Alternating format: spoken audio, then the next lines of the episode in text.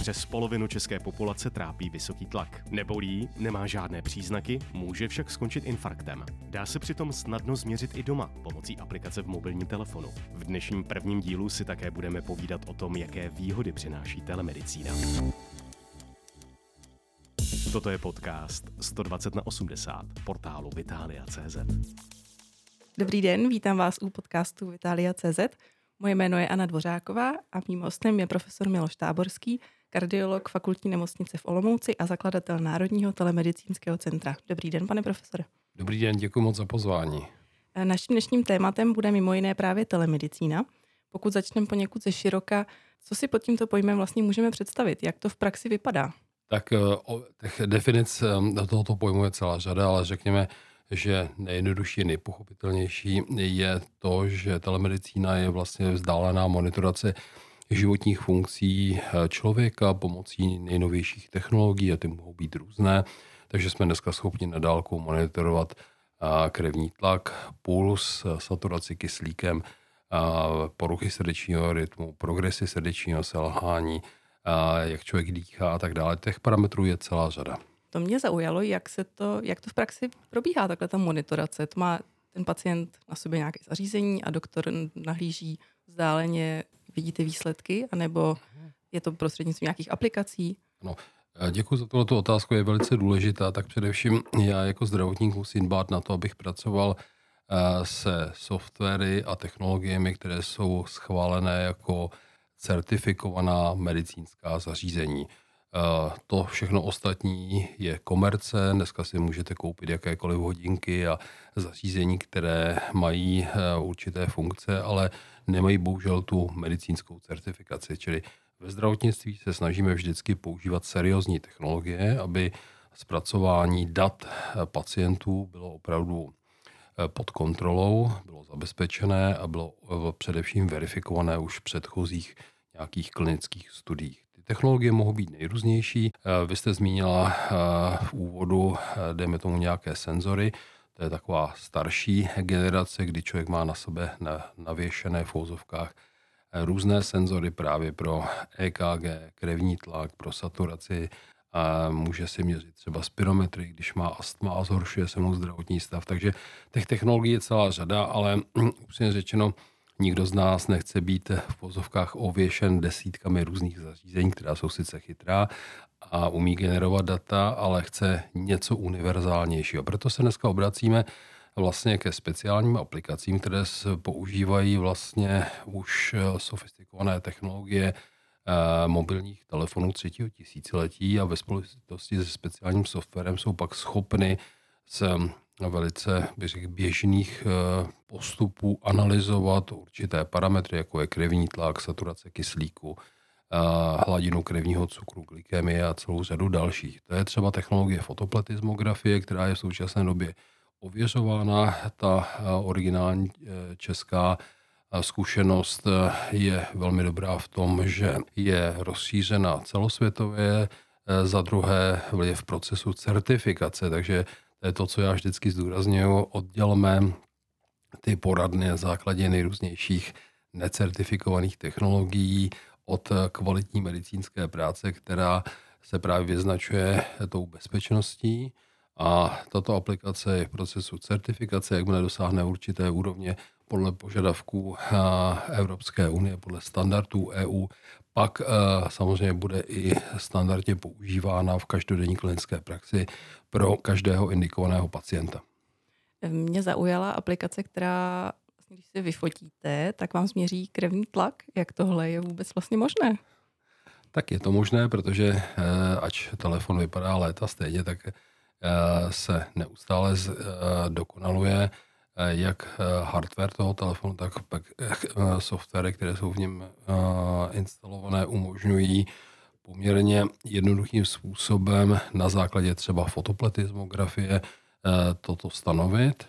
Já jsem velmi rád, když jsem viděl výsledky té první studie, která ukazovala dobrou korelaci, čili dobrý vztah mezi standardním měřeným krevním tlakem, čili pažním tonometrem, a tlakem, který by měřený touto technologií, tak to vypadá velmi dobře. Ale jak říkám, důvěřuj, ale prověřuj a proto se chystáme teďka v České republice udělat velkou klinickou studii, tak abychom i na populaci České republiky, která je specifická, která je opravdu nemocná, abychom se dosáhli toho, že tato technologie je přesná i pro naše pacienty. Budeme tedy dělat velkou studii a měřit ty hodnoty a srovnávat. Mhm. A pro koho se používání takových aplikací hodí nejvíc? Tak v současné době uh, myslím si, že úkolem těch uh, aplikací je především screening, čili vyhledávání, dejme tomu, rizikových pacientů. Vy se mm, můžete cítit velmi dobře, nemáte jakoby takzvaně žádný problém, ale přesto už můžete mít počínající hodnotu vysokého krevního tlaku, který samozřejmě nebolí, nevnímáte ho a už můžete mít z toho vyplývající rizika. Takže pro ten screening, pro odhalování, včasné odhalování takových diagnóz se takové aplikace velmi hodí. Hodí se třeba pro sportovce, hodí se pro lidi, kteří mají pozitivní vztah ke svému zdraví a chodí na preventivní programy a snaží se sledovat vývoj zdravé, svého zdravotního stavu, pečují o sebe, o své tělo, o svůj body mass index a uh, uvědomují si, že péče o zdraví je jedna z nejlepších investic do budoucnosti. A hodí se třeba i pro lidi, kteří už eh, vysokým krevním tlakem trpí? Eh, určitě ano, ale zase říkám, já za sebe mohu doporučit tuto technologii v momentě, kdy dosáhne dalšího stupně certifikace, bude ověřená v té klinické studii třeba na stovkách běžných pacientů eh, české populace, čili těch tzv. českých pupíků, aby to prostě eh, dobře fungovalo, pak určitě ano. Ale mm, buďme kritičtí, musíme v podstatě eh, chvíli počkat a půjdeme do toho v momentě, kdy tato certifikace bude uzavřena a vše bude řádně ověřeno. Má to určitě velkou budoucnost. Česká republika má více než 2,5 milionu lidí s vysokým krevním tlakem a jejich počet stále narůstá. Na to jsem se právě taky chtěla zeptat, jak je na tom Česko v tomhle ohledu.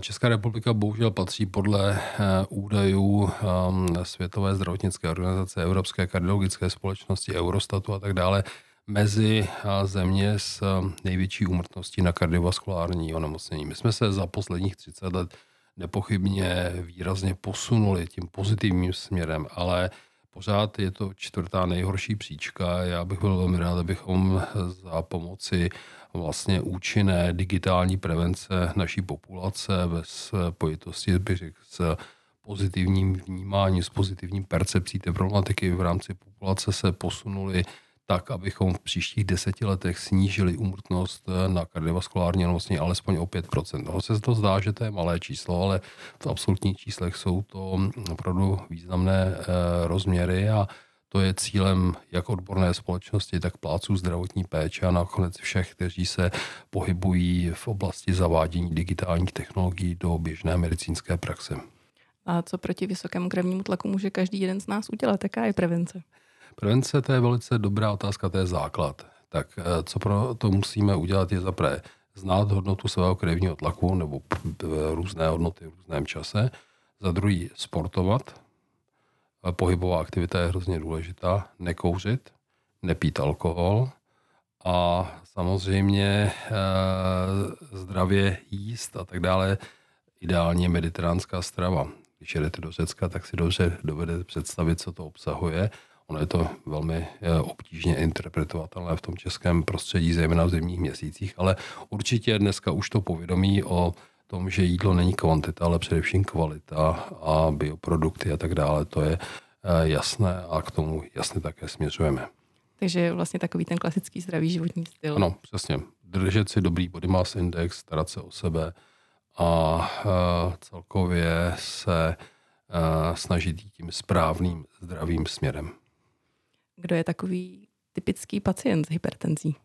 Tak eh, jako hypertonici se často objevují buď pacienti středního věku, kteří jdou třeba na prevenci eh, ke svému praktickému lékaři, ten jim změří tlak opakovaně, na, udělá jim tlakovou um, monitoraci na 24 hodin a vidí, že ty tlaky jak systolický, tak diastolický jsou po celou dobu výrazně zvýšené. Ta norma je 140 na 90, teď podle nových doporučení, která budou vydána v létě letošního roku se ten normální krevní tlak dokonce snižuje na 130 na 85, takže vidíte, že ta hodnota je poměrně nízká.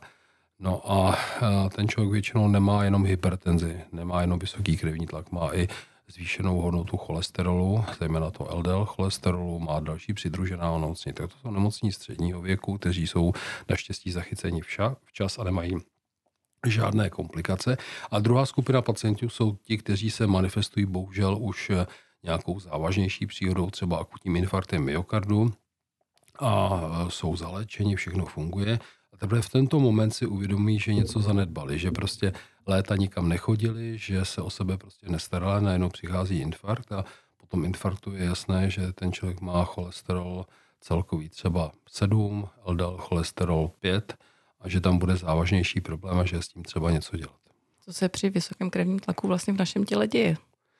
To je složitý proces. Vysoký krevní tlak vede k aktivaci především sympatického nervového systému, zvyšuje se oběh, zrychluje se oběh, aktivuje se osa od mozku až do eh, periferie a je to, říkám, složitý patofyziologický proces, který vyvolává v tom dlouhodobém horizontu celou řadu změn, zejména orgánových změn, protože hypertenze je bohužel záludná tím, že nebolí a neobtěžuje a obtěžuje zásadním způsobem až ten moment, když dostanete cévní mozkovou přírodu, tedy mrtvici nebo infarkt nebo nějakou další komplikaci závažnou, jako třeba disekci aorty a podobně. A hm, hypertenze je nepříjemná tím, že poškozuje orgány, ono to není cítit, ale poškozuje třeba ledviny, poškozuje srdce, poškozuje mozek a tak dále. A to jsou všechno plíživé změny, které se vyvíjejí v čase dlouhou dobu nejsou cítit a pak se projeví tedy nějakou zásadní e, zdravotní komplikací. Takže se stává často, že člověk mm, trpí hypertenzí, ale neví o tom? Přesně tak. A proto tady máme sklínovací programy a já se snažím motivovat lidi k tomu, prostě starejte se o svůj krevní tlak, mějte ho pod kontrolou, protože aplikace v mobilním telefonu je tím nejjednodušším způsobem, jak se o sebe mohu starat. Neříkám, že bych si každý den ráno měl eh, stát a měřit tlak, když se mi jinak zdraví, no ale prostě několikrát za měsíc určitě ano, zapsat si to, uložit si to do paměti, necítím se dobře, dneska mi není mm, prostě úplně nejlíp, cítím se slabý, unavený, je mi tak jako na omdlení, změřím si tlak, mám ho nízký nebo naopak vysoký, budu podle toho nějak eh, se dál chovat a řešit to se svým lékařem. Takže ten celoplošný screening najednou je tady technologicky možný a to je ta genialita digitálních technologií v praxi. Doporučujete tedy každému domácí tlakoměr nebo aplikaci? Určitě ano, myslím si, že jsme eh, jako Češi populace vysoce rizikový a já se nestydím za to, že doma tonometr klasický i ten uh, skenovací prostě mám a používám ho, protože člověk v určitém věku má dbát na prevenci a, a ta doporučení říkají, že každý člověk od 50. lépe někdy od 40. roku věku má prostě jednou za dva roky aspoň jít na tu prevenci, starat se o sebe. Vy jako žena určitě na ginekologickou preventivní e, prohlídku. Od 50. roku výše máme doporučený screening kolorektálního karcinomu, čili karcinomu tlustého střeva. A ta strategie se opravdu vyplatila, protože v tom dlouhodobém horizontu se umrtnost na tuto závažnou onkologickou diagnózu díky tomu screeningovému pro, eh, programu výrazně snížila. To je velmi dobré. A to chceme samé prostě i pro vysoký krevní tlak, cholesterol a další kardiovaskulární choroby, tak aby se to zase v tom delším časovém období propsalo do snížené umrtnosti a do snížené eh, zátěže nemocí kardiovaskulárních pro naši populaci. Jak často by si tedy člověk měl ten tlak doma měřit? Tak zdravý člověk si ten tlak může měřit pouze občasně, ale ne, cílem je nejen si ho měřit, ale zapisovat si ho, mít někde ta data uchovaná. Kdo je hypertonik, kdo už má stanovenou diagnózu hypertenze, tak já doporučuji a je kompenzovaný, to znamená, má ten tlak pod kontrolou, tak stačí třikrát, pětkrát týdně opět zapsat. Tam, kde zahajujeme léčbu, tak tam ta monitorace musí být intenzivní, musí měřit třeba dvakrát, třikrát denně, všechno si zapisovat, nebo když mám období, kdy ten tlak zase začne kolísat z nějakých důvodů, tak eh, ta monitorace je opět intenzivnější. Ale nedělejme si z toho stres, protože tam, kde dosáhneme cílových hodnot krevního tlaku díky moderní farmakoterapii, eh, tak eh, opravdu stačí několikrát řeknu, do měsíce a zapisovat si to a pak předkládat svému lékaři. Já vždycky motivuju své pacienty k tomu, aby když jsou hypertonici, si tlak měřili a vytvořili mi PDF, které pošlou mailem před návštěvou v ordinaci. Já se ho shlédnu, dám si ho do dokumentace a vím, že tohoto funguje. To posiluje ten vztah mezi pacientem a lékařem, zlepšuje to vlastně ochotu toho pacienta dlouhodobě užívat léky, aby viděl, že tady jsou nějaké výsledky, že se cítí dobře, že nemá žádné komplikace. Ještě mě napadá, když člověk eh, vysokým krevním tlakem trpí, je jediná možnost léky, nebo může se ho zbavit i tím, že začne právě žít zdravě? Ano, eh, lidé s hraniční hypertenzí, to znamená, že ještě to není hypertenze, která um, už uh, by vyžadovala jednoznačně léčbu, se mohou zbavit toho počátečního jaha léčby tím, že uh, najednou začnou uh, vlastně žít zdravě, schodí zásadně na váze, protože jenom snížení váhy třeba o 10% sníží krevní tlak výrazně, přestanou solit nebo omezí sůl, začnou sportovat a přestanou pít alkohol. Pití alkoholu je spojeno s hypertenzí velmi výrazným způsobem a sama víte, že Česká republika je také neblaze proslulá tím, že má jednu z nejvyšších konzumací alkoholu na osobu ve světě a to je velice špatné. Třeba káva nevadí? Já mám kávu rád z několika důvodů, nejen pro kvalitu toho nápoje a jeho filozofii, ale Především proto, že mm, káva neškodí. Káva má totiž pozitivní důsledek na zdraví, pokud je konzumována eh, v správný moment, eh, v přiměřeném množství. Jsou práce, které ukazují, že 3 až 4 šálky denně eh, se naopak přispívají ke zdraví nejen kardiovaskulárnímu, ale i mentálnímu.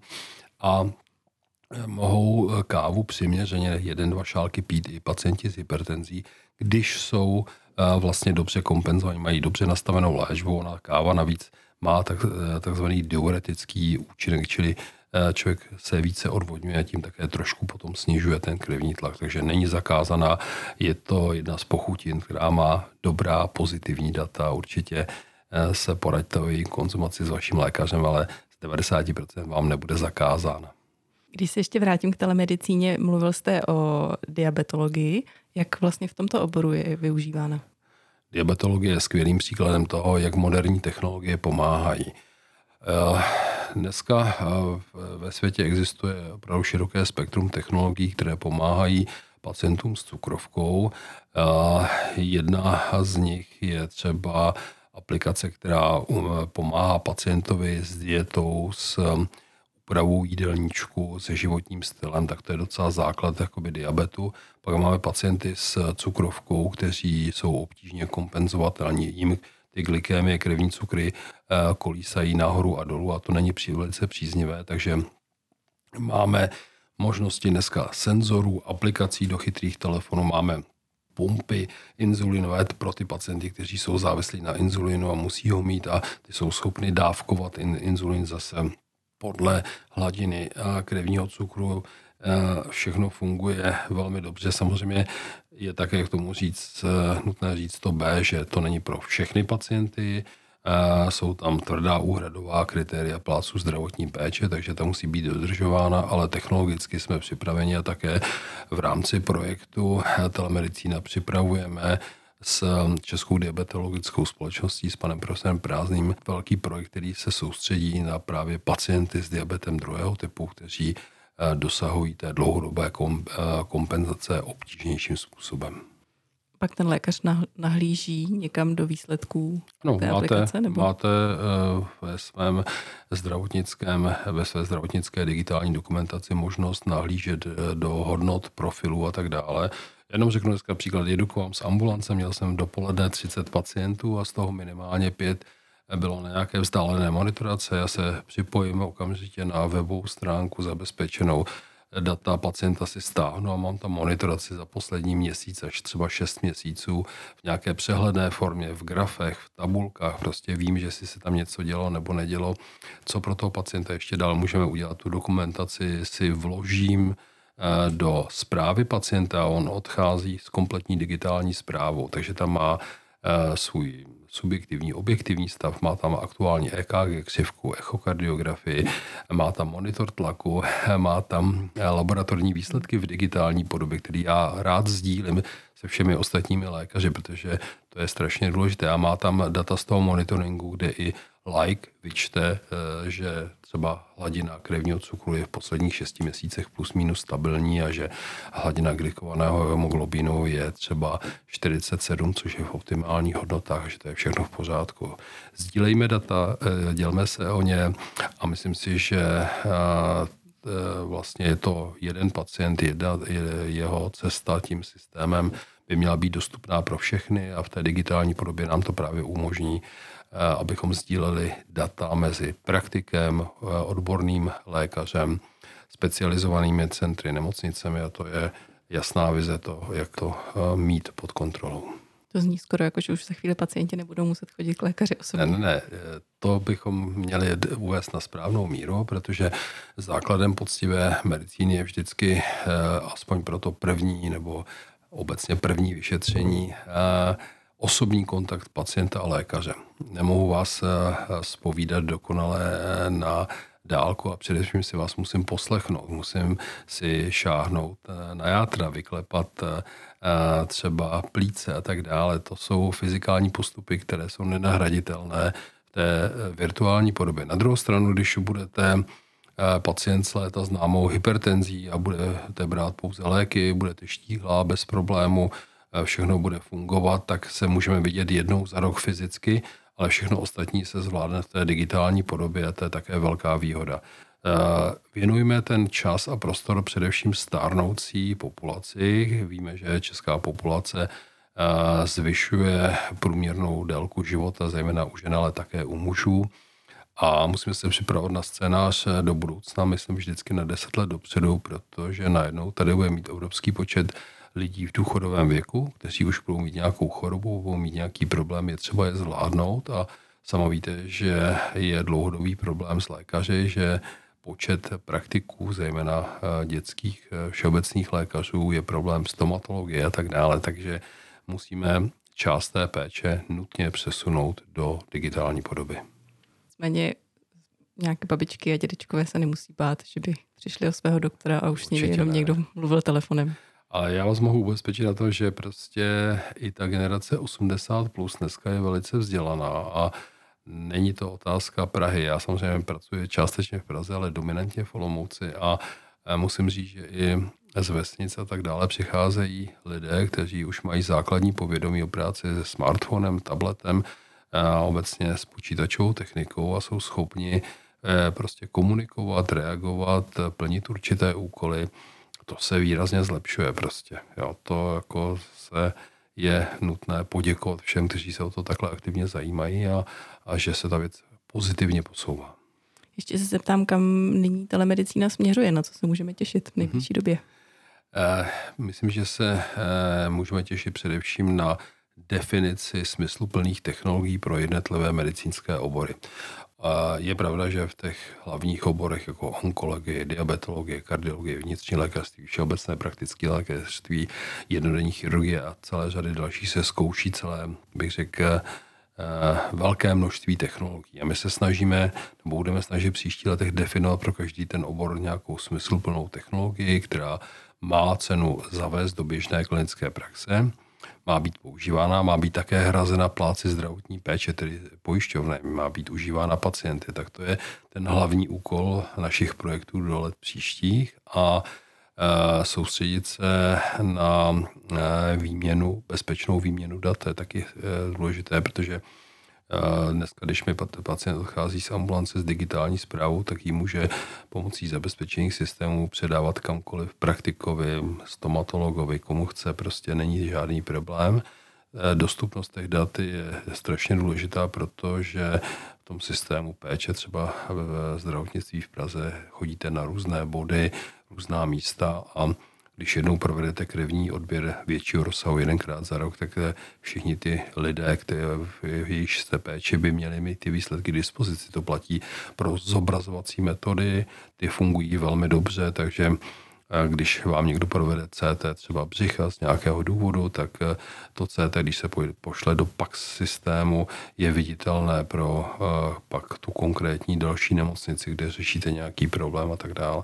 A já si myslím, že je opravdu velmi blízko doba, abyste měla vy jako pacient veškerou svoji zdravotní dokumentaci ve svém mobilu, včetně zobrazovacích metod a tak dále. Takže přijdete, eh, budete mít vygenerovaný QR kód, lékař naproti, který vás v životě neviděl, si ten QR kód načte a získá ty nejpodstatnější informace o vašem zdravotním stavu a může pak postupovat dál podle toho, co budete spolu řešit.